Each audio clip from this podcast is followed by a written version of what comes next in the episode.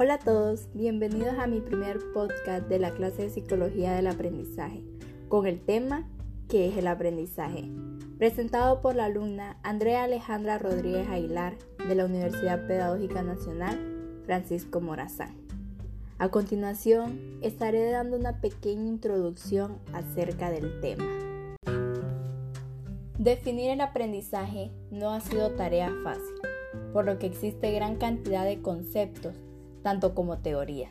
Pero se puede decir que el aprendizaje es un proceso de adquisición de una disposición relativamente duradera para cambiar la percepción o la conducta como resultado de una experiencia.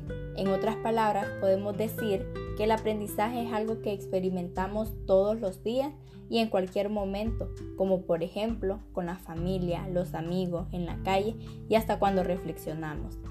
Pero en sí, ¿Qué es aprendizaje?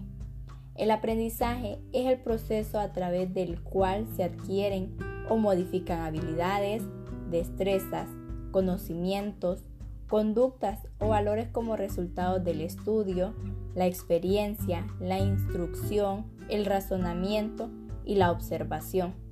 El aprendizaje es una de las funciones mentales más importantes en humanos, animales y sistemas artificiales. La memoria juega un papel fundamental en el aprendizaje, ya que están íntimamente relacionados, por lo que no es fácil separar uno del otro.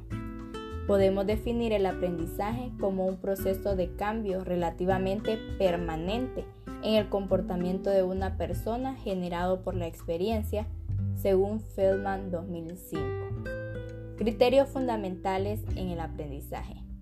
En primer lugar, tenemos que el aprendizaje supone un cambio conductual o un cambio en la capacidad conductual.